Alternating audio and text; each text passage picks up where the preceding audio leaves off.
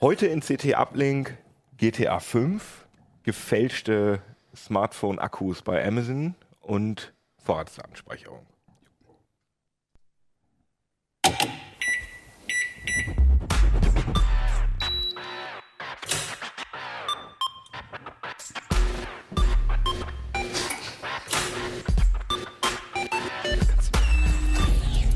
c't Uplink. Jo, herzlich willkommen bei c't Uplink aus den c't-Katakomben. Herzlich willkommen bei der nerdigsten Show im deutschen Internet-Äther, sozusagen. Ach, weiß ich auch nicht, egal. Nerdig auf jeden Fall. Ja, heute sind mit dabei Christian Wölbert, Martin Fischer aus dem Hardware-Ressort und Holger Bleich aus dem Internet-Ressort. Und ich bin Jan-Keno Janssen. Ja, schön, dass ihr da seid. Und wir haben heute wirklich eine sehr, äh, sagen wir mal, mh, abwechslungsreiche Mischung, würde ich mal sagen. Wir haben heute alles dabei, Politik und so einen Verbraucherschutzskandal, und wir haben Spiele dabei. Du hast, du hast G T A fünf gespielt. Das ist irgend so ein, so ein kleines Computerspiel, ne? So wie Angry Birds, sowas. Das ne? ist so ein kleines Computerspiel. Ein neuer Teil kam in der Serie raus. Das ist ein Open World Meisterwerk, haben wir drüber geschrieben bei Heise Online und in der C T. Ähm, als es halt das erste Spiel ist, was eine offene Stadtwelt, äh, also wirklich realitätsgetreu simuliert. Aber das haben ja vorher schon andere Spiele zumindest auch versucht. Also auch G T A war ja schon bei äh, Vice City, was ist, glaube ich, zehn Jahre alt oder so schon. Ne? Die also haben ja auch schon versucht, so eine, so eine Stadt zu simulieren. Was ist denn jetzt an G T A fünf so viel, so viel toller? Also das versuchen sie seit Anfang an. G T A gibt es ja seit ähm, neunzehnhundertsiebenundneunzig, da kam das erste raus. Aus der äh, Vogelperspektive hat man da die Charaktere gesehen und die Spielzüge. Und das ist eine Serie, die sich peu à peu weiterentwickelt hat. Neue äh, Grenzen ausgereizt und ausgetestet hat, äh, sowohl grafisch als auch spielerisch und auch erzählerisch. Und bei G T A fünf ist einfach das äh, Fantastische, dass A, die Grafik sich sehr, sehr stark verbessert hat, ähm, dass die Möglichkeiten, die man als Spieler hat, sehr erweitert wurden. Also man kann jetzt Yoga machen, man kann Tennis spielen, man kann Golf spielen, man kann äh, joggen, man kann Marathon laufen äh, und man hat eine riesige Spielwelt abseits der Stadt selber, die Los Santos heißt. Gehen, ne? ähm, man kann zumindest mit dem Auto an der Straßenseite in der Nacht Ach, halten. Das, okay. Das ist aber kein neues Feature. Ah ja, gut. Das gab es bei G T A vier auch schon? Das gab es auch schon ah, okay. in Vice City, was du erwähnt hattest. Ja. Okay. Genau. Okay, das, aber du hast recht, also ähm, G T A fünf selber ist auch jetzt nicht neu rausgekommen, sondern die P C-Version ist erschienen. Genau. Ähm, ursprünglich gab es das Spiel für die Xbox dreihundertsechzig und für die P S drei. Das war im äh, September zweitausenddreizehn, das ist also schon sehr, sehr lange her. Und Rockstar ist bekannt, dass sie nicht sofort äh, G T A für alle Versionen oder für alle ähm, äh, Plattformen rausbringen, sondern Stück für Stück. Also mit dem P C lassen sie sich deswegen Zeit, weil A, natürlich die Portierung etwas dauert und B, sie mit der Konsolenversion wesentlich mehr Geld verdienen. Mhm. Also bis jetzt ohne also die P C-Version. Die haben jetzt nicht die ganze Zeit nonstop dran gearbeitet an der P C-Version, sondern das war auch ein bisschen Strategie, das ein bisschen zu verzögern. Also ich glaube schon, dass sie, dass sie äh, länger dran gearbeitet, also nonstop dran gearbeitet haben, weil sie haben das Spiel erweitert. Also sie haben neue Musik eingefügt, sie haben äh, die äh, Engine angepasst, sodass sie auch auf P C-Hardware sehr gut läuft, äh, den Online-Modus integriert, äh, neue Effekte hinzugefügt und so weiter und so fort. Sie haben Ego-Modus, den gab es auch schon in der Genau, e Ego-Modus gab es in der sozusagen zweiten von drei Fassungen von G T A fünf, also für die PlayStation vier und Xbox One. Die kam im November zweitausendvierzehn heraus und da war erstmals der Ego-Modus auch dabei. Was ist denn das, der Ego-Modus? Ich bin kein G T A-Spieler. Also Ego-Modus ist sozusagen der Modus, dass du aus der Ich-Perspektive spielen kannst. Achso, ich dachte, wir können ja auch, wir haben glaube ich ein paar Screenshots dabei, die können wir für die Leute, die uns äh, als Video gucken, können wir jetzt mal einblenden. Ob da jetzt der Ego-Modus dabei ist, weiß ich gar nicht. Das sieht irgendwie alles so, ach guck mal, also normalerweise ist G T A äh, klassisch so, so Tomb Raider-mäßig, Third Person, dass du sozusagen so einer Figur äh, über genau. die, du siehst die, guckst, du schwebst so, ach, jetzt guckst weiß ich, über was die ihr meint. Schulter. Ah, okay, alles klar. Und du kannst jetzt zum ersten Mal bei, bei der neuen, neueren Next-Generation-Version bei G T A fünf kannst du mit einer Taste ranzoomen, dass du sozusagen also das aus der Ego-Perspektive Wie ein First-Person-Shooter. Richtig. Okay. Und genau. Da haben sie dann sogar auch, sorry, das... Machen wollen, also ich, ich ergänze deinen Satz, die Cockpits neu gestaltet. Richtig, genau. Und äh, neue Waffeneffekte. Man hat vorher so halt keine Cockpits gesehen. Ich habe das nämlich, genau. ich habe jetzt gerade so blöd gefragt, ich habe das natürlich auch gespielt, das Spiel. Nämlich ich wollte gerade fragen, kennst du das gar nicht? Der letzte auf der, Mensch. Auf der P S drei habe ich mir der das vorletzte. vorletzte. Auf der P S drei habe ich mir... Oder hat das von euch auch einer gespielt, jemand? Oder... Also ich habe nur G T A eins gespielt, damals, und dann noch irgendwie, glaube ich, G T A drei oder vier auf dem Handy, als, also als App. Ah, okay. äh, als, als ich ähm, das iPhone drei G S neu hatte, fand ich es total cool, damit G T A zu spielen. Ja, wahrscheinlich findet ihr es ein bisschen... Von der Steuerung, ja, doch, ich habe das auch gemacht, aber das ist von der Steuerung echt. Ja, es gibt ja jetzt auch sogar San Andreas für, für, für iOS oder ja. ich glaube für Android, ja, ich glaub, weiß Android ich auch. Ja, weiß ich gar nicht. Und das habe ich, hab ich die ersten zehn Missionen irgendwie mal auf so einem Langstreckenflug gespielt und das, das hat. Spielt man das okay. mit dem Gyrosensor oder? Nein, mit. Also es wird dann so ein, so ein, naja, es wird ein Gamepad eingeblendet, ja. aber ich meine, das so ist virtuelle so ein, Tasten. Sind ja, das, das, das ja. also über so, FIFA ist nicht so richtig geil. Aber auf jeden Fall habe ich G T A fünf für die P S drei auch gespielt und als ich das Also schon nach einer halben Stunde habe ich gesagt, okay, das wird wahrscheinlich irgendwann in den Geschichtsbüchern stehen, weil das wirklich das erste Spiel ist, das wirklich eine authentisch sich anfühlende Stadt baut. Weil ich fand es so krass, man fährt dann irgendwie ähm, in so eine Ecke, die so ein bisschen ärmer ist, so ein bisschen slumartig oder so. Und die Leute verhalten sich da komplett anders. Wenn man da ein Auto klaut, dann rennen die dir gleich mit dem Baseballschläger hinterher und äh, mein Auto geklaut, ich hau dich um. Äh, und sagen das dann auch, also auf Englisch. Und wenn man dann eher in so ein, so ein, so ein Snob-Viertel fährt, dann sind die ja so, oh, ja, ja, ja, ja, nehmen Sie das Auto, nehmen Sie das Auto. Ne? Also die Leute verhalten sich anders, man hört nie irgendwelche Sprüche zweimal. Da stehen wirklich Leute an der Straßenecke und labern rum. Und ähm, wenn du da nochmal hinfährst, dann reden die über was anderes. Das finde ich also, also es wirkt unfassbar. Zumindest so. Genau. Ja, irgendwann wird man wahrscheinlich zu plätten. Man sollte finden. Auch nicht durchs Snobviertel fahren mit der rechten Maustaste gedrückt, dann hält er nämlich den Stinkefinger raus, dann wären auch die Snobs ein bisschen aggressiver. Also, okay. Okay. Aber man entdeckt ständig irgendwelche Sachen. Und was ich halt so toll finde daran, ist, ich, ich muss sagen, dass ich die Missionen relativ... Na, platt auch nicht. Macht schon Spaß, aber da hat sich nicht viel getan. Aber dass diese Stadt aus sich selbst heraus so eine künstliche Intelligenz hat. Ein Kumpel von mir, der hat dann gesagt, sag mal, gibt es ja auch einen Flughafen? Und dann habe ich wirklich auf der physischen Karte, die bei dem Spiel dabei gewesen ist, äh, geguckt, wo der Flughafen ist, weil auf der virtuellen Karte war das noch ausgegraut. Und dann ja, hier irgendwie im Nordosten, dann sind wir da hingefahren. Und dann hat es geregnet und Nacht wurde Nacht und so. Und dann sind wir da den Schlagbaum durchgefahren, so rums. Und auf einmal kam da diese Flughafenpolizei so von allen Seiten und das war alles total atmosphärisch und hat sich total echt angefühlt. Und wir haben dann versucht, irgendwie eine sieben vier sieben zu kapern, was irgendwie nicht richtig geklappt hat. Aber dieses ganze Feeling, das musste man sich erstmal vor Augen führen, dass das keine geskriptete Mission gewesen ist, sondern dass das wirklich dieses Spiel... Also es greift halt schön ineinander, ne? Das ja, haben sie genau. also wirklich gut gemacht. Ähm, was man nur natürlich noch erwähnen muss, wir reden jetzt die ganze Zeit von Spielen, es gibt wahrscheinlich selbst heute noch Spieler, die es immer noch nicht installiert haben. Also das war in der Woche ein ziemlich großes Thema. Ja, wollte das ähm, mal sagen. Ja, also das Spiel selber ist äh, etwas über sechzig Gigabyte groß. Wie, wie viel D V Ds? Was hatte ich gehört? Sieben D V Ds, äh, Double Layer voll. Ähm, Wieso? Gibt es keine Blu-ray-Version, oder? Nee, es gibt keine Blu-ray-Version. Es wird auf D V D ausgeliefert. Und, warum ähm, eigentlich nicht? Lohnt sich das nicht? Irgendwie denken die, die Leute haben... Letztendlich hat jeder D V D-Laufwerk, aber nicht jeder Blu-ray. Also ich glaube, die so, Zielgruppe okay. ist oder die Installationsbasis ist immer noch zu klein. Mhm. Ähm, und was ich sagen wollte, ist, das Problem ist, selbst wenn du die sieben D V Ds installiert hast, lädt der dann halt nochmal einen fünf Gigabyte großen Day-One-Patch mhm. von den überfüllten und überlasteten Rockstar-Servern. Und wenn du den fertig hast, nochmal ein dreihundertfünfzig Megabyte großes Update. Und man kann im Internet lesen, dass dieses, selbst dieses dreihundertfünfzig Megabyte große Update mit äh, weniger als fünf Gigabyte pro Sekunde heruntergeladen wurde. Dann kann man sich vorstellen, wie glücklich die Leute waren. Ich habe also auch im Netz gelesen von wegen, ja wieso, ich habe es als Raubkopie und bei mir läuft. Das ist alles kein Problem. Und die Leute, die da fünfzig Euro oder sechzig sogar für ausgegeben haben, die haben sich natürlich wirklich richtig verarscht. Ich bin gar nicht sicher, ob das schon einen Crack gibt. Bist du sicher?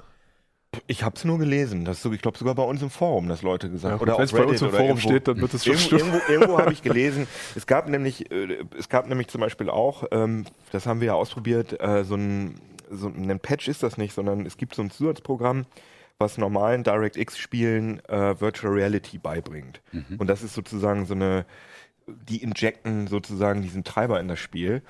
Und da hatte ich am Anfang gelesen, dass ähm, die, das Rockstars, wie heißt das, Rockstar Social, Social Club, Club ja. dass die irgendwie da so eine Crack-Mod, äh, äh, sonst was Routine haben und erkannt haben, da ist jetzt irgendwas gefummelt worden.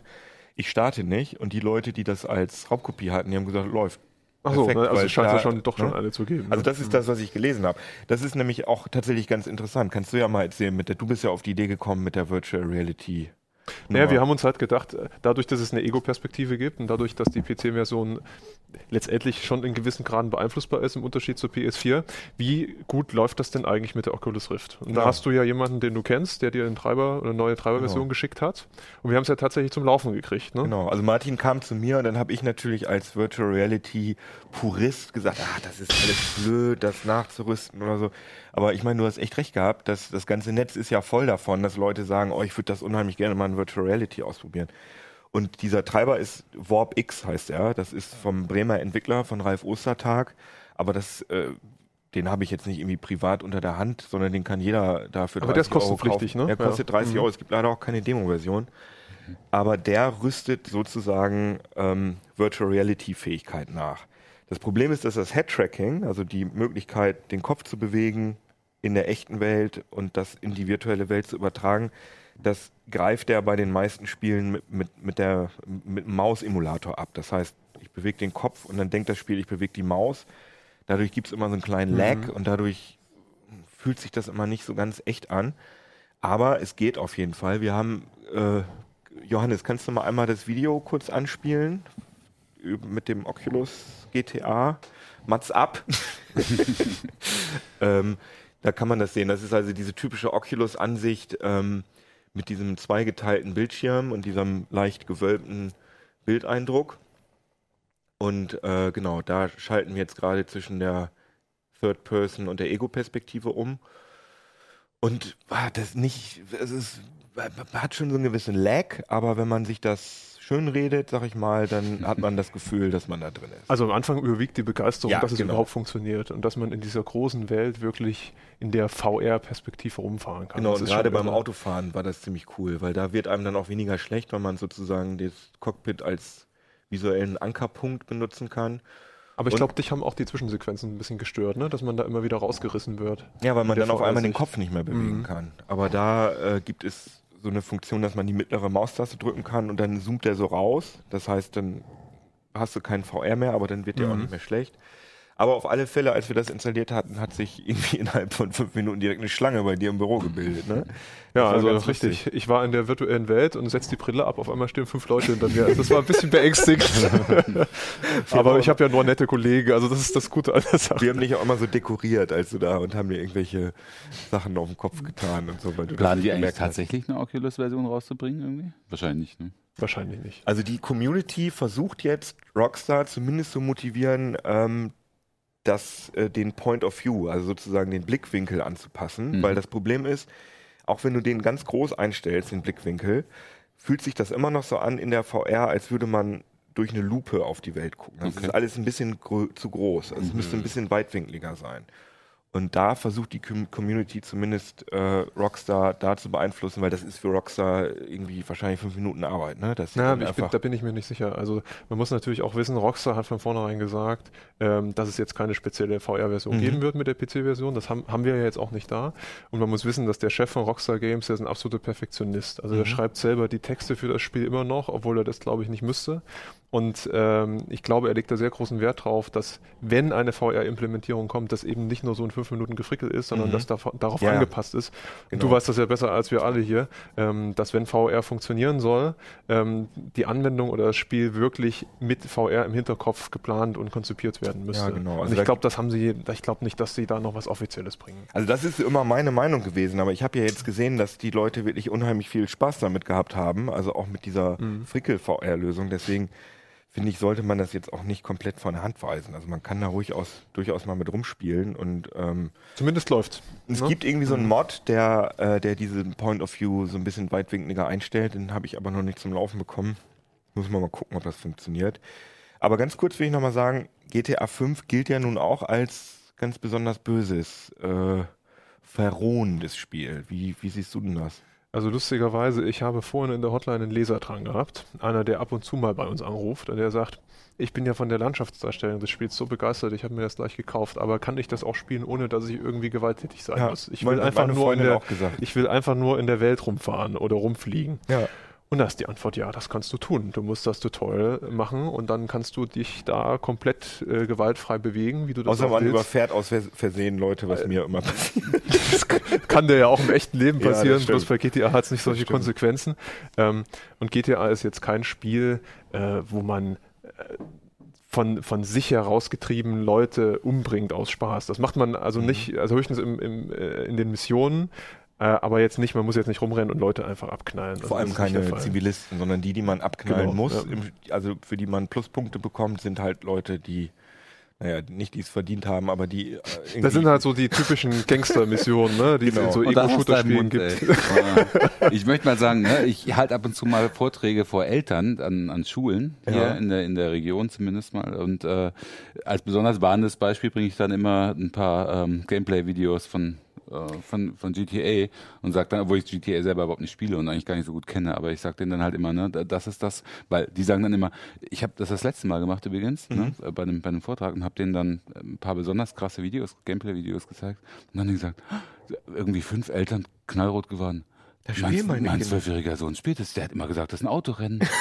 Also, haben die einmal geguckt, was der da eigentlich macht. Ne? Aber das ist halt wirklich bei G T A wirklich so ein Problem. Es gibt richtig perverse Videos im Netz. Also äh, ja, hatten wir auch echt. drüber geredet. Es gibt eins, da geht jemand zu einer Prostituierten und das ist auch äh, das, was ich gezeigt habe. Zündet die an, ne? äh, war, ja. zündet mhm. sie danach an und fährt dann nochmal mit dem Auto drüber. Mhm.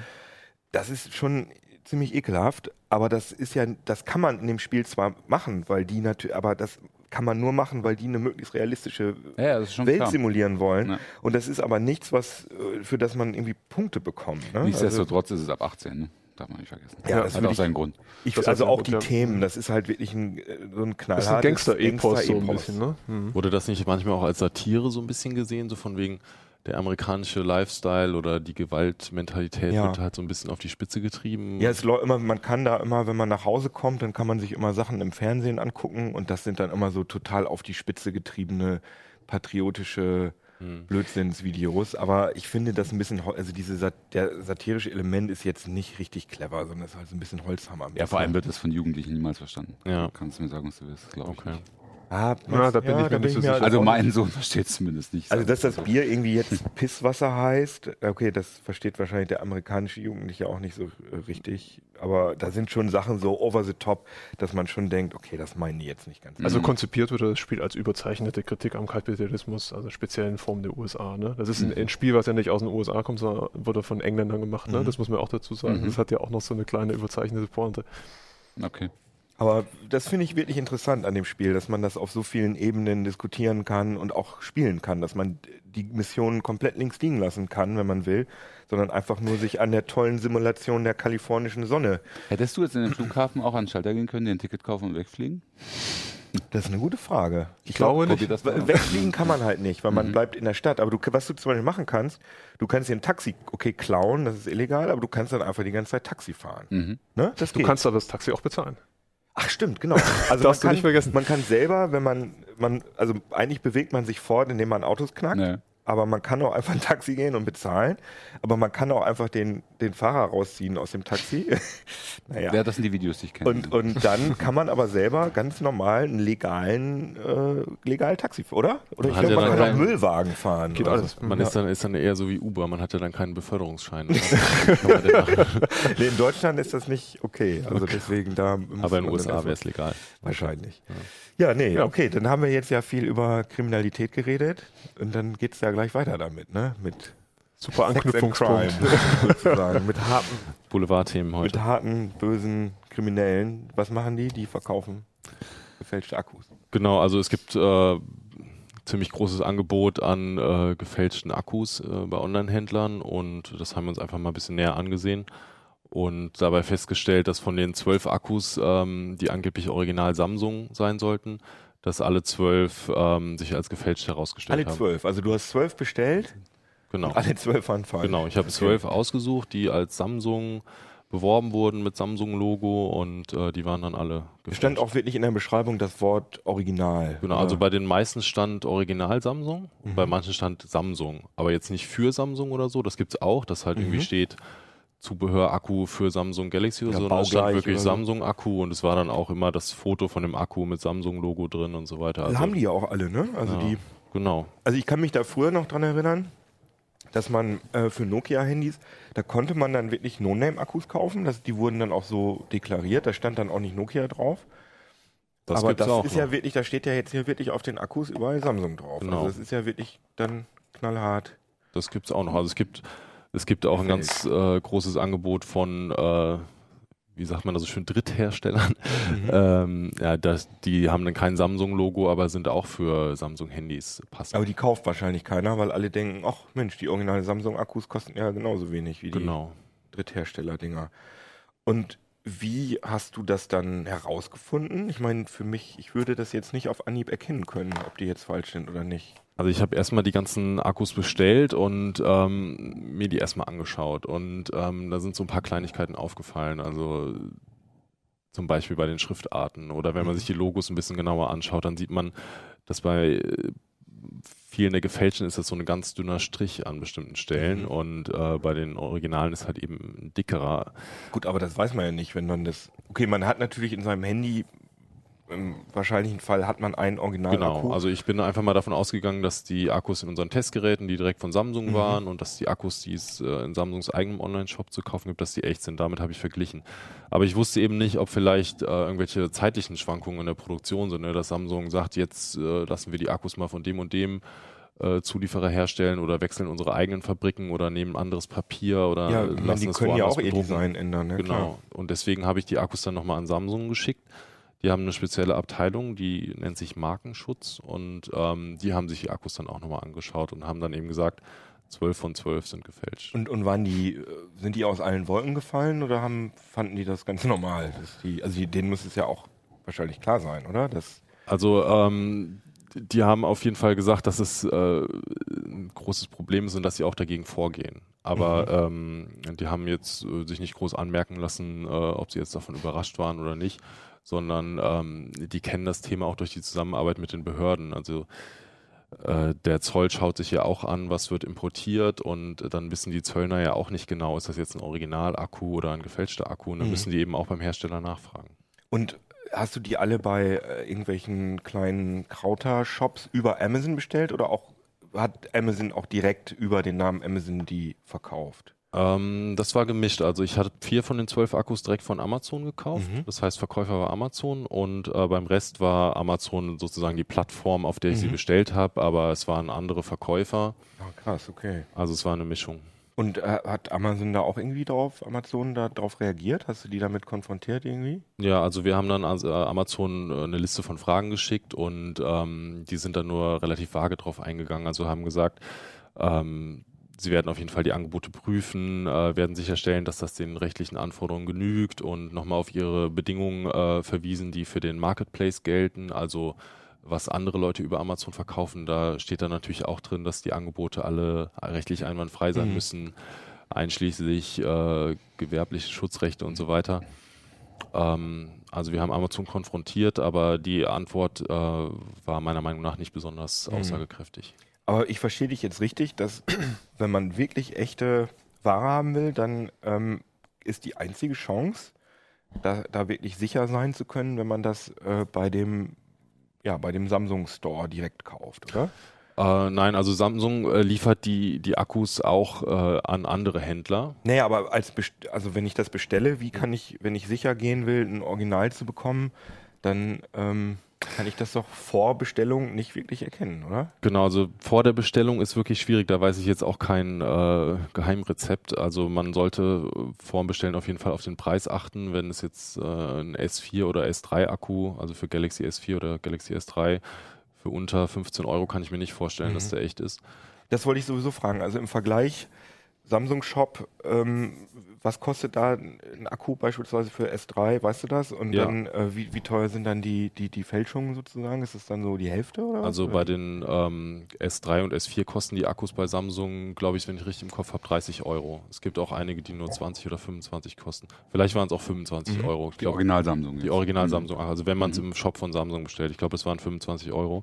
Und ähm, die Fälschungen, die bekommt man so ab sieben, acht Euro plus Ach, Versandkosten. Und, äh, da muss man aber auch echt äh, sagen, ne? Also es gibt andere Rechtsbereiche, wo ich das kenne, dass dann den Kunden auch eine Mitschuld gegeben wird. Ne? Wenn der Preis abnorm niedrig ist, ne? Also erkennbar zu niedrig, ja, dann muss der Kunde auch mal langsam irgendwie ein bisschen darauf achten und gucken, ja, äh, da kann doch irgendwas nicht stimmen. Hast du denn, also, hast es du gab den auch einige ja. äh, gefälschte Akkus, die, die fünfzehn, sechzehn, siebzehn, achtzehn Euro gekostet haben. Also der ist jetzt hier fürs äh, Galaxy Note drei, der ist auch gefälscht, der hat glaube ich achtzehn Euro gekostet. Ähm, ich weiß ja nicht, was das Original kostet, aber ich finde vor allen Dingen, man muss sich die Bewertungen anschauen, die Kundenrezensionen, die sind oft ziemlich aussagekräftig. Also da gibt es äh, manche Artikel, da ist ein Viertel der Bewertung ist ein Stern, weil die Leute eben mit der Zeit festgestellt haben, das kann nicht original sein von der Leistung her. Und das mit ist dann Zeit, oft relativ aussagekräftig. Genau, also das wollte ich sowieso noch fragen. Was ist, sind denn überhaupt die Nachteile an den gefälschten Akkus? Also was wir uns immer anschauen können und relativ klar sagen können, ist, wie ist die Laufzeit am Anfang? Und da stellen wir meistens fest, dass die Laufzeit einfach kürzer ist, aber nicht so viel kürzer, dass man sagen würde, es ist Schrott oder man sollte es sofort wieder zurückschicken. Und äh, für uns ist es eben relativ schwer, dann über, über ein halbes Jahr oder so ja. den Akku jeden Tag zu benutzen oder zehn gefälschte Akkus jeden Tag zu benutzen und mit Originalakkus zu vergleichen. Ja.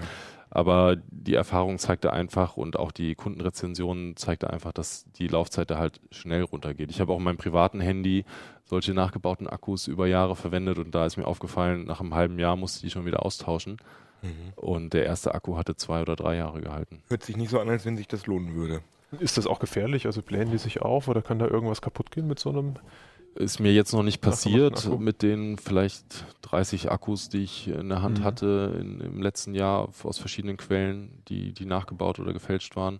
Ist mir sowas noch nicht passiert, aber ähm, in den Kundenrezensionen ist öfters mal davon die Rede, dass der Akku sich aufgebläht hat, äh, sogar so stark, dass das Display dann gesprungen ist. Oh krass.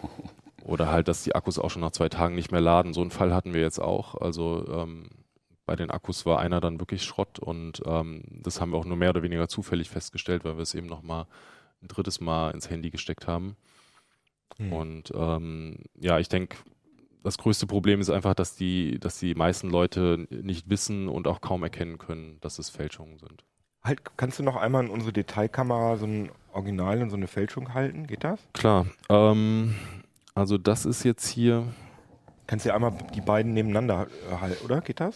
Genau, also das ist jetzt erstmal ähm, der gefälschte Akku für das S vier, ist hier links. Und ähm, so, genau. Der ohne die Verpackung, das äh, ist der gefälschte und die kommen meistens einfach nur in so einer durchsichtigen Plastiktüte.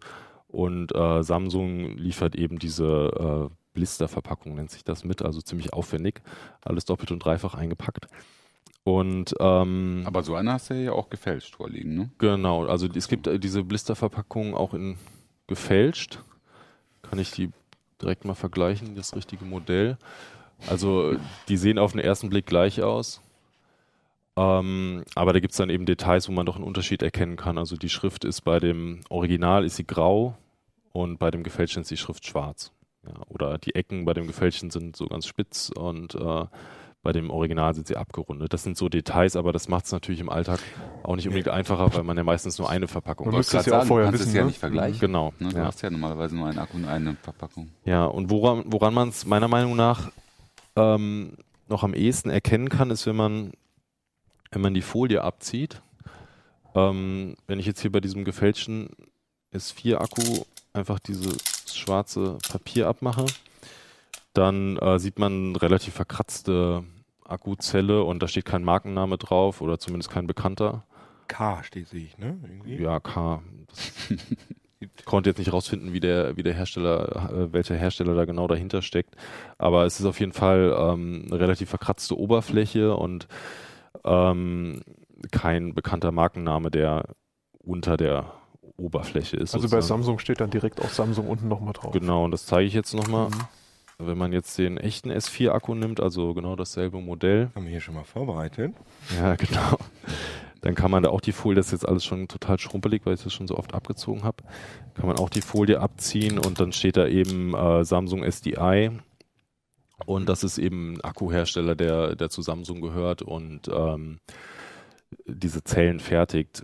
Hast du die alle, hast du da überall den Aufkleber aufgemacht? Also ja. Da ist keiner so dreist gewesen und hat sozusagen äh, das auch gefälscht, weil das wäre ja so ein großes Problem auch nicht, da irgendwie ein Fake.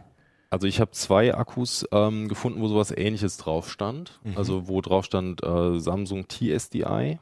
Das ist, ähm, wenn man auf der Homepage von Samsung S D I schaut, ist das ein Werk von denen in China. Mhm. Und ähm, also es könnte sein, dass die Akkus, wenn diese Beschriftung nicht gefälscht ist, wirklich aus einer Samsung S D I-Fabrik äh, stammen.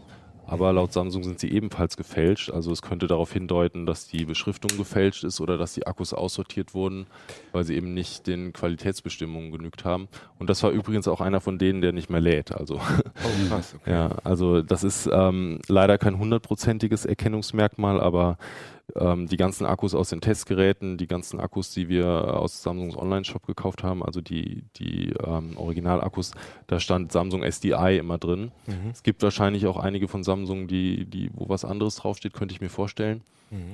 Und bei den ganzen gefälschten hatten wir aber keinen, wo, ähm, wo Samsung S D I drin stand. Interessant. Krass, finde ich. Ja, finde ich auch krass. Also ich, ähm, ich hatte mal so eine ähnliche Geschichte mit, ähm, ähnlich was nicht, ein bisschen anders schon, aber mit, mit Microsoft gefälschter Microsoft-Software oder Software, die eben nicht richtig lizenziert war. Ne? Mhm. Und die fassen ja diesen Fälschungsbegriff sehr weit, das ist mir damals aufgefallen. Ne? Die mhm. sagen auch, wenn äh, die Distribution nicht in unseren Kanälen läuft, wie wir sie wollen. Mhm. Ne? Das könnte ja auch so ein Fall sein, ne? Mhm. dass da jemand, dass die irgendwo anders vom L K W gefallen sind und werden jetzt eben neu vertrieben. Äh, ja. ne? Und äh, es kann ja sogar sein, dass ein Originalakku drin steckt. Weißt ja. du, aber also bei den meisten, halt also bei, bei den meisten, bei zehn von zwölf waren irgendwelche No-Name, okay. No-Name-Zellen drin, wo kein Hersteller drauf stand. Und ähm, bei den zwei stand halt Samsung T S D I, aber einer von denen war ein Totalausfall und äh, laut Samsung auch beide gefälscht. Also, wie bist du da eigentlich drauf gekommen? Also, ähm, also ich hatte das ganze Thema eigentlich schon mal mit Apple-Akkus ähm, recherchiert und auch drüber geschrieben. Und deswegen hatte ich das so ein bisschen auf der Agenda. Und dann haben sich aber innerhalb von zwei Wochen, glaube ich, drei Leser gemeldet, hm. die alle gesagt haben, bei Amazon äh, oder über Amazon bei kleinen Händlern Akkus gekauft, sind auf jeden Fall Fälschungen. Und äh, deswegen habe ich mir das mal genauer angeschaut. Und, und war, ähm, waren die Apple-Akkus auch, hast du auch so eine hohe Frequenz an Fälschungen da gefunden oder war das nicht ganz so heftig? Das Witzige bei Apple ist, da gibt es überhaupt keine Originalakkus im Handel. Also es werden zwar ah. ganz viele als Original beworben, aber äh, wenn man mit Leuten spricht, die in der Branche wirklich arbeiten, ähm, dann sagen die alle, ähm, also Apple beliefert nur seine eigenen Werkstätten und das heißt, dass wenn ich das zu irgendeinem iPhone-Doktor hier in die Innenstadt gehe oder so und der mir da einen neuen Akku einbaut, hm. dann ist der auch nicht original von genau. Apple. Es okay. sagen viele, dass sie original Apple-Ersatzteile haben, aber ich würde mal behaupten, in der Regel stimmt das nicht. Mhm. Das heißt, aber wenn ich in den Apple-Store gehe, dann stimmt's. Oder zu Hoffentlich. Oder so. Hoffentlich. Also ja, es gibt natürlich autori- autorisierte Servicepartner und äh, da muss man dann eben darauf achten, dass die wirklich autorisiert sind und ähm, soweit ich weiß, also zumindest bei den iPhones läuft der Service ja auch über die Apple-Webseite und dann soll man das Handy eben einschicken und so weiter und man geht also nicht zu irgendeinem um die Ecke. Ja, okay. Zumindest wenn man den offiziellen Weg geht. Wilder Westen. Mhm. Und damit wir hier keinen Wilden Westen mehr haben, deswegen machen wir jetzt Vorratsdatenspeicherung. Boah, deine ne? Übergänge heute, mein lieber Mann. Das ist doch toll, die Vorratsdatenspeicherung. Ja. Warum regen sich denn alle so darüber auf? Nein. Erzähl mal. Es gibt keine Vorratsdatenspeicherung okay. mehr, Jan-Keno. Das heißt okay. jetzt Höchstspeicherfrist für Verkehrsdaten laut Bundesjustizministerium. Äh, also übrigens dann gleichzeitig auch die äh, Mindestspeicherfrist für Verkehrsdaten. Okay. Also Ich erzähl doch mal. Ist ja ganz total gekonnt verschleiert. Erzähl, ja, ne? erzähl doch mal kurz. Was nee, das da ist Rider ist jetzt fix, ne? Das ist ganz wichtig. Also, da, weil der Begriff Vorratsdatenspeicherung ist so negativ behaftet, mhm. dass sie sich jetzt überlegt haben, mit Sicherheit überlegt haben, marketingmäßig müssen wir das irgendwie anders verkaufen, ne? Dass die Leute nicht mehr merken, es handelt sich eigentlich um Vorratsdatenspeicherung, sondern es ist jetzt eine Höchstspeicherfrist. Klingt ja eigentlich auch positiv. Aber fangen wir doch mal einfach von mhm. vorne an. Also diese Vorratsdatenspeicherung, die es jetzt ja nicht mehr gibt, die ist ja sozusagen vom Internet-Mob sozusagen verhindert worden. Also das war ja eine der, oder? Das war so nee, nee, der das, war nicht, das war nicht der Internetmob. Sondern wer war es denn? Ja, es, es gab eine Reihe hochrangiger Politiker, die dagegen Klage äh, mhm. eingereicht haben beim Bundesverfassungsgericht. Und schlussendlich hat es dazu geführt, was aber auch wirklich nicht, nicht so überraschend war. Die wurde eingeführt und kurz danach später wurde sie für, für ungültig erklärt, nämlich mhm. zweitausendzehn. Ist sie in Deutschland, musste sie dann auch sofort wieder abgeschafft werden. Was Wie war vorher denn der Status Quo mit den, also wir reden ja jetzt von äh, allgemeinen Ähm, Ja, was eigentlich für Daten? Was, um welche Daten umfasst diese? Es geht um Telefonie. Mhm. Ne? Und bei Telefonie geht es sowohl um Festnetztelefonie als auch Mobiltelefonie. Aber es geht nur da, um die Metadaten, es geht nicht um die genau, Gesprächsaufzeichnungen, es geht nicht um Inhalte. Es geht wann habe ich wen angerufen? Bei der Vorratsdatenspeicherung geht es eigentlich nie um Inhalte, es geht immer nur darum, wann habe ich, mit wem möchte ich mhm. oder mit wem telefoniere ich, wann startet das Telefonat, wann endet das Telefonat mhm. und wer ruft an. Und vielleicht über welchen Provider? Oder so. Und über welchen Provider. Und im Bereich Mobilfunk kommt noch ein entscheidendes anderes Datum dazu, nämlich der Standort. Der Standort wird nämlich mit aufgezeichnet. Sprich, du kannst nicht nur ein Kommunikationsprofil machen, sondern parallel dazu auch noch ein Bewegungsprofil. Theoretisch. Und da steht jetzt nicht nur drin, in, welchen, äh, in welche Funkzelle ich gerade eingewählt bin, sondern das ist dann auch gleich trianguliert, äh, dass man wirklich gleich ein, ja. in, in eine Koordinate sozusagen. Das, das speichert der Mobilfunkprovider sowieso mit.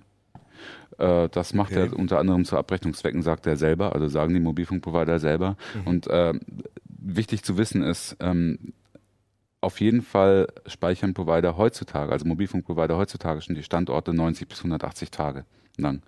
Und das ähm, dürfen sie auch?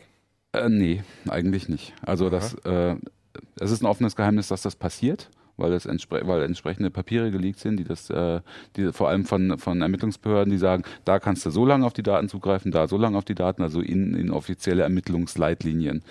Aber äh, eigentlich darf das nicht so sein. Aber wie war denn da bisher der Status quo? Also was war die Höchstspeicherdauer von diesen Daten gesetzlich? Also es kommt drauf an. Also mhm. bei Festnetztelefonie ist die Höchst, äh, Höchstspeicherdauer nicht lange. Ich weiß gar nicht, ob überhaupt gespeichert wird. Höchstens dann zu Abrechnungszwecken. Mhm. Das sind halt die Einzelverbindungsnachweise. Ne? Mhm. Solange, wenn du deinen Einzel- Einzelverbindungsnachweis anforderst, du wirst den haben, dann speichern die auf jeden Fall mindestens für dreißig Tage.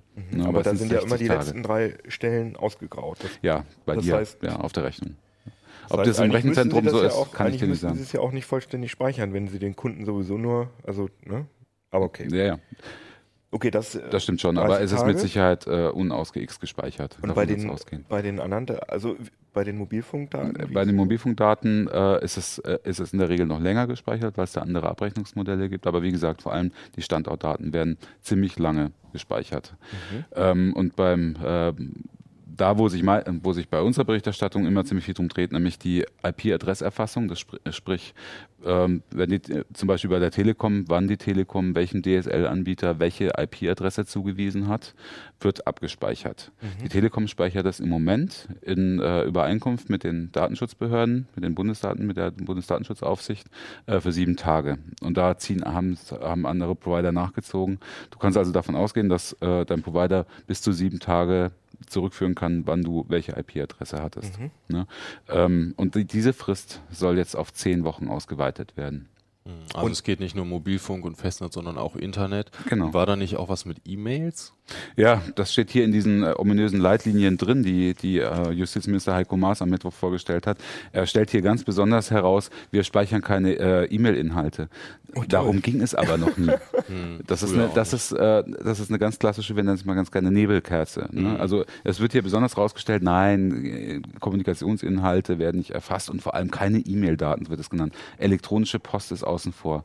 Aber natürlich kannst du... Was ist du für ein Bullshit? Ich meine, die Provider haben doch eh nichts mit den E-Mail-Daten zu tun. Das ja, vor allem E-Mail-Daten werden sowieso viel länger gespeichert. Ne? Also wenn du, äh, nimm an, du bist zum Beispiel bei, bei G M X oder mhm. web punkt de und du verwaltest deine, e- deine E-Mail ganz normal, wie es fast jeder macht, entweder über das Web-Frontend, ja, über den I M A P Browser oder, oder I M A P, ja. Dann liegen die dann ein halbes Jahr, du archivierst sie wahrscheinlich sogar für ein Jahr oder drei Jahre und dann hat natürlich jede Ermittlungsbehörde darauf Zugriff, mhm. die sich dafür interessiert. Deswegen ja. ist das natürlich echt Unsinn, muss man sagen. Mhm. Und es geht jetzt also darum, dass der Staat ähm, jetzt sozusagen vorschreibt, dass er den Providern vorschreibt, ihr müsst die Verbindungsdaten so und so lange vorhalten, genau. damit die Ermittlungsbehörden Zugriff drauf haben. Ja. Und vorher war das, wenn ich dich richtig verstehe, vorher war das nicht so richtig geregelt. Es, ist also im es gab Moment auch kein Verbot. Also es hat auch niemand der Telekom verboten, die Daten, ähm, weiß ich nicht, ein also halbes Jahr aufzubewahren. Es gab tatsächlich mal so eine Art Verbot. Also es wurde gesagt, mhm. das geht eigentlich gar nicht, wenn ihr das nicht zu Abrechnungszwecken braucht. Und das ist im, zum Beispiel bei Flatrates eben überhaupt nicht mehr der Fall, genauso auch bei Telefonie-Flatrates nicht. Mhm. Dann dürft ihr gar nicht speichern. Dann hat die Telekom aber gesagt, wenn wir es nicht zu Abrechnungszwecken brauchen, dann brauchen wir es aber zu Systemsicherungszwecken. Wir müssen zum Beispiel, wenn wir eine DDoS-Attacke kriegen auf unsere Systeme, mhm. dann müssen wir wenigstens nachvollziehen können, von welchen I P-Adressen Kundenadressenliste gekommen ist oder umgekehrt, wenn einer unserer Kunde verdächtigt, Kunde verdächtigt wird und seine I P-Adresse taucht irgendwo auf, mhm. ein paar Tage später, dann müssen wir noch sagen können, der war dann und dann online. Ne? Und hältst du das für plausibel? Oder ja, das, das halte ich für plausibel. Ja. Also das ist jetzt nicht, ich, diese, Sie wollen jetzt auch keine Verschwörungstheorie. Diese sieben Tage sind, diese sieben Tage sind in Ordnung. Es gibt nur ein, ein kleines Problem dabei. Ich finde die nicht so schlimm. Das mhm. ist quasi eine Mini-Vorratsdatenspeicherung. Das Problem ist nur der Zugriff. Das ist, der Zugriff ist jetzt hier bei dieser Höchstspeicherfrist anders geregelt. Im Moment läuft das so, dass wirklich jede Ermittlungsbehörde äh, darauf Zugriff haben kann. Ein An- Anwalt muss nur einen Brief schreiben, der braucht nicht mal mehr, der braucht nicht mal, es gibt keinen Richtervorbehalt, braucht mhm. nicht mal einen richterlichen Beschluss oder sowas. Also sie kommen sehr leicht an diese Daten hinzuwollen. Und noch schlimmer ist, dass diese Daten auch äh, für zivilrechtliche Ankünfte offenstehen, Auskünfte offenstehen. Das sind die viel zitierten File-Sharing-Abmahnungen zum Beispiel. Ich kann dir mal sagen, das finde ich ganz witzig. Es war das ja sonst so, dass, dass äh, wenn ich jetzt irgendwie, weiß nicht, ich habe einen Film produziert mhm. und ich sehe, dass da irgendwelche Torrents kursieren, dann bin ich mhm. zum Anwalt gegangen. Und dann musste der, dann hat der sozusagen bei der Telekom einen Antrag gestellt, hier, ich brauche die und die I P-Adressen. Er muss das, das ist der Witz, deswegen läuft das ja alles system, system, so systematisch ab. Er muss das in diesen ersten sieben Tagen machen. Genau, und das, aber es musste erst noch ein Staatsanwalt, musste sozusagen sein Okay dafür geben. Genau. Und das, wenn ich nee, ein, ein, nee, nee, kein Staatsanwalt, Richter. sondern in dem Fall ein Richter. Okay. Da gibt es einen Richter, mhm. in dem Fall nicht bei Ermittlungsbehörden, sondern bei diesem zivilrechtlichen mhm. Anspruch gibt es einen Richtervorbehalt. Aber die wurden durchgewunken. Die wurden in Massen durchgewunken, da sind auch jede Menge Fehler gemacht worden. Und das, ja, das also Anträge, die nie hätten durchgehen dürfen, sind trotzdem durchgegangen, wofür sich sogar Gerichte später entschuldigt haben. Und das ist diese Instanz, dass das mit diesem äh, über den Richter geht, das ist jetzt, wenn ich die richtig verstehe, sowieso... passé. Also das geht jetzt Das ist so. Die große Frage. Dazu steht nämlich in diesen Leitlinien nichts und das ist eigentlich mhm. die entscheidende Frage. Wir haben jetzt sieben Tage einen sehr laxen, eine sehr laxe Zugriffsbeschränkung auf diese Daten. Mhm. Ne? Was die wollen, sind zehn Wochen Speicherung. Ne? Das ist ja schon mal wenigstens weniger, als es zweitausendneun war. Da waren es nämlich noch sechs, äh, sechs Monate. Mhm. Aber läuft das parallel zu, sieben, zu diesen sieben Tagen, heißt das, dass diese siebentägige Speicherung dann auch diesen harten Zugriffsgrenzen unterliegt. Dann fände ich fände ich es gut, wenn dieser Zugriff endlich härter geregelt würde. Aber ich versichere dir, da bin ich mir ganz sicher, dass die, U- die Urheberrechtsindustrie, also die Urheberrechtslobby, vor allem die Medienindustrie, dagegen Sturm laufen wird. Weil dann hätten sie plötzlich keinen Zugriff mehr auf die Daten und könnten nicht mehr abmahnen. Mhm. Und das wird nicht passieren. Da bin ich mir ganz sicher. Deswegen steht es vielleicht nicht drin, ne? Genau. Mhm. Und deswegen werden, werden, wird es mit Sicherheit so sein, dass die ersten sieben Tage parallel laufen, ne, als anderer Datenbestand deklariert werden wird, quasi als der Vorratsdatenbestand, der ja eigentlich auch, das steht ja auch hier drin, auf anderen Systemen, speziell gesicherten Systemen passieren muss. Mhm. Aber dass das jetzt alles nochmal aufgepoppt ist, ist das, steht das in Verbindung mit den äh, Charlie Hebdo-Anschlägen? Äh, ja, ja. Also das ähm, kann man ich, schon sagen, ich, oder? Ich, die Medien haben in den letzten Tagen ja ziemlich viel spekuliert. Also es war, war ja sehr offensichtlich, dass, äh, dass die Initiative geht von Sigmar Gabriel aus, vom Bundeswirtschaftsminister. Und nach den, nach den Charlie Hebdo-Anschlägen war der der Erste, der dann gesagt hat, boah, das hätte alles verhindert werden können, wenn wir eine Vorratsdatenspeicherung hätten. Aber und die wir Franzosen müssen das, haben noch eine Vorratsdatenspeicherung. Die Franzosen haben eben eine Vorratsdatenspeicherung. Genau das Gleiche ja. hat er gemacht, als damals der Der Anders Breivik-Anschlag war in Norwegen. Da hat er auch einfach, muss man ganz klar sagen, ganz offen die Unwahrheit gesagt. Ich weiß nicht, ob er es wieder besseren Wissens gemacht hat mhm. oder um die, um die Bevölkerung in das Licht das zu heißt, führen. Das heißt, die hatten auch eine Vorratsdatenspeicherung zu dem Zeitpunkt, die, in, die Norweger? Die hatten eine Vorratsdaten. Die hatten, haben es auch nicht verhindern können. Genau. Mhm. Okay. Und äh, da... Es gibt, es gibt eine, eine sehr umfangreiche Untersuchung vom Max-Planck-Institut, die ist relativ neu, die geguckt hat, man muss ja trennen zwischen der normalen Kleinkriminalität, zum Beispiel eBay-Betrugsfällen oder so. Da kann so eine Vorratsdatenspeicherung tatsächlich, tatsächlich Sinn machen. Oder auch zum Beispiel in dem ganzen Bereich Kinderpornografie, Besitz oder so. Weil die Leute, ähm, das sind meistens nicht technisch versierte Menschen, Wenn die das machen. Wenn der Zugriff darauf stark geregelt ist, ja. also wird nicht nur bei, bei, bei Kapitalverbrechen oder bei Verbrechen ab einer bestimmten Höhe sozusagen Zugriff drauf genommen Ganz werden. Ganz genau. Da nimmst du genau die... Das finde ich auch, okay.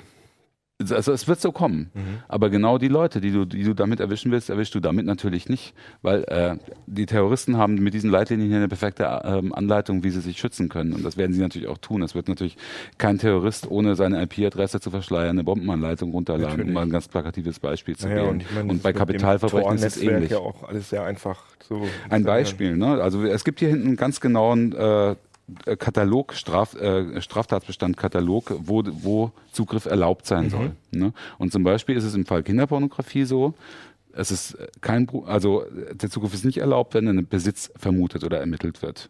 Ne? Mhm. Auch nicht, wenn eine Beschaffung vermutet oder ermittelt wird. Der Zugriff ist nur erlaubt, wenn es einen konkreten Verdacht auf die Produktion, also auf die Herstellung mhm. von kinderpornografischem Material gibt. Das finde ich sehr gut. Ja, klar. Und das sollte, wenn es diese Daten denn schon geben muss, dann sollte der Zugriff dann auch möglich sein. Mhm. Ähm, nur genau die erwischt man damit nicht. Weil, ja, die, weil die verschleiern in der Regel. Das perfekt. Ist ja auch schon das ist ja sehr, sehr harte, Verbrechen, organisierte Kriminalität, sagen, ja. und die finden andere Wege, sich auszutauschen, wissen, als, über, als mit ihren. Das heißt, es ist überhaupt nicht klar, wo, wofür das eigentlich gut sein soll. Mir ist es immer noch nicht klar. Und wir dürfen eins nicht vergessen, es gibt den Grundsatz der Verhältnismäßigkeit. Und das hat ja auch das Bundesverfassungsgericht gesagt und äh, vor allem auch der Europäische Gerichtshof zweitausendvierzehn nochmal in noch schärferer Form bestätigt, ähm, dass die Verhältnismäßigkeit bei solchen Gesetzesvorhaben einfach nicht gewährleistet sein kann. Man kann nicht anlasslos pauschal von allen Bürgern ohne jede Schuldvermutung äh, Verbindungsdaten speichern über zehn Wochen hinweg. Warum meinst du, ähm, dass das jetzt trotzdem wieder in der, also in dieser Massenüberwachungsform ähm, vorgeschlagen wird? Das ist mir ehrlich gesagt ein völliges Rätsel. Ich kann mir nur vorstellen, dass Sigmar Gabriel äh, sich der Öffentlichkeit als Hardliner präsentieren will. Weil die, vielleicht weil er in der letzten Zeit zu soft rübergekommen ist oder wie auch immer. Weil, weil der Wahlkampf steht nächstes Jahr an. Ich, ich, ich kann es dir nicht sagen. Ich also du meinst, das könnte, könnte wieder gekippt, falls das jetzt so durchkommt, könnte es wieder vom Bundesverfassungsgericht. Die Klagen sind schon angekündigt. Mhm. Also äh, Kubicki und, und äh, Baum von der F D P haben schon angekündigt, dass sie auf jeden Fall Verfassungsklage einreichen werden. Mhm. Sobald, aber sie können es natürlich auch erst tun, wenn das Gesetz wird. Und das ist ja noch nicht mal ein Gesetzentwurf da, wenigstens. Ne?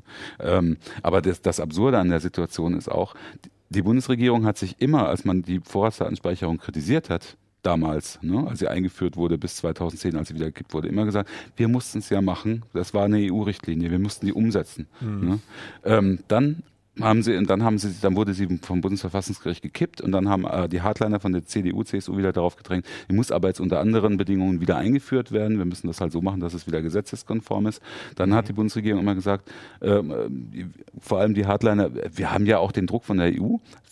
zweitausendvierzehn wurde die Richtlinie gekippt und plötzlich war Deutschland einer der wenigen Staaten, die absolut alles richtig gemacht haben und im Recht waren, weil sie sie eben nicht eingeführt haben. Und ausgerechnet wir, ne, die wir uns so lange geweigert haben, E U-Recht umzusetzen, wollen jetzt als Einzellösung, als Einzelstaatenlösung nach vorne preschen, obwohl es überhaupt nicht nötig ist. Es ist überhaupt nicht nötig. Es gibt keine E U-Vorgabe, dass es umgesetzt Gerade werden muss. Gerade der Justizminister hat ja noch im Dezember gesagt, dass er es entschieden ablehnt. Genau. Das, das ist ja das Perplexe an ja, der Sache extra. Ja. Mhm. Das ist wirklich heftig. Jetzt kommt das, ist, das war genau so ein Satz, Papier, das ne? war wirklich, tut mir leid, das sagen zu müssen, weil ich finde, das fördert massiv die Politikverdrossenheit. Mhm. Das war genau so ein Satz, wie Frau Merkel in der letzten Fernsehdiskussion vor der Wahl gesagt hat, mit mir wird es keine Maut geben. Ja. Ne? Das ist, ich, ich glaube einfach, dass sowas bleibt ja den Bürgern auch im Kopf. Also wenn jemand sich hinstellt, äh, gut, er hat es getwittert, aber er hat es auch mehrfach gesagt, mit mir, äh, die Vor- ich bin gegen die Vorratsdatenspeicherung, wird es mit mir nicht geben. Es gab einen Artikel und vier Wochen später stellt er sich gerade vor die Presse und sagt, wir haben die Lösung gefunden. Es ist jetzt keine Vorratsdatenspeicherung, sondern eine Höchst- Höchstspeicherfrist. Also das ist für meine Begriffe völlig absurd, diese Situation. Wie, wie sieht denn die Situation in Europa aus? Also sind wir, äh, ist Deutschland das einzige Land, in dem es so etwas im Moment noch nicht gibt? Oder gibt es da noch so andere Bastionen? Es gibt andere Bastionen und es gibt auch, äh, es gab eine Menge Staaten, wo, wo auch geklagt wurde und erfolgreich mhm. geklagt wurde. Aber zum Beispiel, man, es lässt sich jetzt schon beobachten, hat man in den letzten Tagen gesehen. In Österreich gibt es zum Beispiel auch keine Vorratsdatenspeicherung, aber die österreichischen Hardliner haben gesagt, guck mal, ne? Mhm. Die Deutschen machen das jetzt auch, dann können wir es da als Recht machen. Und, das, und die wollen jetzt was ganz Ähnliches einführen, ne? Einen ähnlichen Gesetzentwurf machen, weil alle jetzt plötzlich sagen, das ist ja eine Lösung, die, die, mit der kann man vielleicht noch einigermaßen alle zufriedenstellen. In Wirklichkeit kann man mit der Lösung gar niemanden zufriedenstellen. Ich möchte noch einen Punkt sagen, der mir da auch so bitter aufstößt und der auch gegen die E U-Entscheidung verstößt. Ähm, Eine Vorgabe war es, die Daten von Geheimnisträgern, sprich Seelsorgern, Ärzten, Psychologen, Apothekern und Presse, auch Journalisten, wir sind auch Berufsgeheimnisträger und natürlich Politiker, wenn sie ein offizielles Mandat besitzen, müssen von der Speicherung ausgenommen werden. Steht völlig klar drin in der Entscheidung vom Europäischen Gerichtshof. Mhm. Was, und was sagen die? Das geht nicht. Wir können ja keine Datenbank anlegen mit Berufsgeheimnisträgern. Das, das würde gegen Dat- deutschen Datenschutz äh, verstoßen. Deswegen muss doch alles gespeichert werden. Verstoßen also damit schon wieder gegen, gegen äh, E U. Mhm. Äh, Rechtsprechung und sagen, dann darf dann eben nicht drauf zugegriffen werden. Aber wie will man bitte das denn sicherstellen? Mhm. Das ist völlig offen, wie das funktionieren soll. Weil, ne, also jemand ruft mich an. Mhm. und äh, ein Informant und äh, möchte mir ein Geheimnis anvertrauen. Wie soll, wie soll denn irgendjemand wissen, dass dieser Anruf nicht gespeichert werden darf? Das ist noch völlig ungelöst. Zumal, wenn es keine Liste gibt, keine Blacklist, wo automatisch die Speicherung ausgeschlossen wird. Ja, vor allem Anrufe, okay, aber ich finde gerade diese, äh, diese Standortdaten, die sind halt unglaublich sensibel. Ja. Also die Deswegen ja auch nur vier Wochen, ist doch kein Problem, Jan-Keno. Und, und äh, richtig gefährlich finde ich, wenn... Ähm, wenn dann jeder Wald- und Wiesenpolizist äh, auf so eine Datenbank zugreifen so kann. So wird das aber definitiv nicht so, sein. So wie irgendwie, so okay, also das, ja gut. Na, also es gibt dann einen Richtervorbehalt und es ist, äh, es ist auf jeden Fall ausgeschlossen, dass ein Staatsanwalt von sich aus einfach mit einem Brief an einen mhm. Provider darauf zugreifen kann und das muss, äh, muss dargelegt werden. Allerdings, ich bin auch sehr skeptisch, was diesen Richtervorbehalt angeht. Ich habe es vorhin ja schon mal gesagt. Mhm. Ich habe so oft gesehen, wie solche Anträge ein, in, in dieser Art einfach nur durchgewunken werden. Ja, weil die ohne dass zuge- ich, genau, weil die zuge- worden sind davon ja. und überhaupt gar nicht mehr arbeiten konnten und irgendwann alles durchgeschoben haben. Und das muss, ist gefährlich. Also eine Sache wollte ich noch sagen, fand ich interessant, weil das ist ganz aktuell, das hat die Telekom gestern bekannt gegeben, aus dem, aus dem letzten Vorratsdatenspeicherungsjahr zweitausendneun haben sie, äh, was Festnetz äh, angeht, zwölftausendachthunderteinundneunzig Auskünfte erteilt an Strafverfolgungsbehörden. zwölftausend? Ja. Ähm, wow. Ja, und was Mobilfunknetz geht, angeht, fast zwanzigtausend. Und sie haben die Anschlüsse zu einundsiebzigtausendneunhundertzweiunddreißig I P-Adressen an Strafverfolgungsbehörden weitergegeben, auf mhm. deren Fragen hin. Und jetzt kommt's. Alles an auf. Rechteinhaber. Mhm. Ne, an File-Sharing-Abmahner zwei Millionen fünfundneunzigtausend I P-Adressen. Dazu siehst du, wozu diese Vorratsdatenspeicherung zweitausendneun wirklich schwerpunktmäßig benutzt wurde. Und das wurde. Ist nur Telekom jetzt und es gibt ja noch eine Menge andere. Das Provider. Ist nur Telekom, wobei die Telekom natürlich bei weitem der größte Provider in ja. Deutschland ist. Ne? Mhm. Weil da fließt mit Sicherheit, da, ich weiß es nicht, aber ich nehme an, da fließen auch die eins und eins Anschlüsse, mhm. die, die, Tele, äh, die die ja Telekom wiederverkaufen, auch noch mhm. mit rein. Ich weiß aber nicht. Glauben wir denn, dass diese Abmahnindustrie ähm, da auch aktiv Lobbyarbeit betreibt in Na, Berlin? Um, ja, das um, wissen wir. Okay. Das tun sie auf jeden Fall, klar. Das sieht man auch an, an den ganzen, zum Beispiel an dem Gesetz zum zivilrechtlichen Auskunftsanspruch, was ich für ein Unding hier halte nach wie vor, dass das, äh, dass die einfach da hingehen können und können sich können mit dreißigtausend I P-Adressen mit einem großen Stuber da hingehen und sagen, hier, Gericht, sagt denen mal, wir wollen die Anschlüsse dazu haben und das wird einfach, das geht durch. Ne? Und die können dann halt in Massen abmahnen. Das, das Schlimme ist natürlich, dass bei, das ist ja schon sehr, kom- nicht so komplex, aber das es ist, ist ein schon großer Eingriff in unser Grundrecht auf Unversehrtheit der Kommunikation. Nicht. Wenn man da mit irgendwelchen Metadaten um die Ecke kommt, dann sagen viele Leute, ja, hä, was, da, was das denn? Sowohl das gibt den öffentlichen Aufschrei halt nicht so richtig. So, sowohl dann die, die Kommunikationsverkehrsdaten, also nicht mal nur die Inhalte, auch die Verkehrsdaten, wann du mit wem, über welchen Provider telefoniert hast und auch dein Standort, das ist das ist Telekommunikation. Ja, ne? Klar. Wir und, wissen ja, dass wenn, Leute in, in, in dass Leute in, dass Amerikaner mit Drohnen Menschen umbringen, nur anhand äh, von Informationen, die sie über solche Metadaten wir, gewonnen haben. Wir wissen haben, auch ne? spätestens über Snowden, was, mit, was die mit den Metadaten, erstens, dass sie ein Rieseninteresse daran haben, die N S A sogar noch viel mehr als an, als an eigentlichen Kommunikationsinhalten, mhm. weil die wollen ja wissen, wer mit wem wann und so, ne? um, um Netzwerken auf die Spur so zu kommen. Du kannst so viel verknüpft, wenn du, wenn ja. du die ganzen Daten hast, dann ja. kannst du so, so, so viele Sachen auch rausfinden. Genau. Aber das ist halt so Mainstream-mäßig bisschen schwierig zu verstehen vielleicht, warum diese Daten so sensibel sind. Aus diesem, Schade, ja. aus diesem Entwurf hier geht zumindest nicht hervor, dass, äh, dass es Planungen gibt, dass man so eine Art Big-Data-Analyse über diese Vorratsdaten macht. Das mhm. wäre natürlich auch, auch eine Art von Rasterfahndung, wäre nie zulässig. Ne? Aber die Daten sind dann eben da. Ja? Und die werden anderslos gespeichert. Das heißt, die, eine gesamte Bevölkerung wird für zehn Wochen unter Generalverdacht ges- gestellt. Und für meine Begriffe ist es, ist es das, was es bringen soll, bei weitem nicht wert. Stichwort Verhältnismäßigkeit. Ich finde, da ist das Verhältnis völlig aus dem Fugen geraten. Das ist doch ein schönes Schlusswort. Aber, aber eine Frage hätte ich ja. schon noch. Also jetzt werden sich, oder es regen sich ja schon viele Leute über diese Leitlinie auf, oder über diesen Entwurf. Äh, was kann man denn dagegen tun? Außer jetzt in Facebook sich aufregen oder auf anderen sozialen Netzwerken oder irgendwo. Kann man denn aktiv als Bürger was tun, dass man sagt, ich möchte meiner Stimme jetzt Ausdruck verleihen, ich möchte deinen zeigen, Abgeordneten, dass ich kannst du sagen, oder? Also wenn, du kannst es natürlich deinem Abgeordneten sagen, nur es gibt halt ja den Fraktionszwang, ne? Das sehen wir hier ganz deutlich.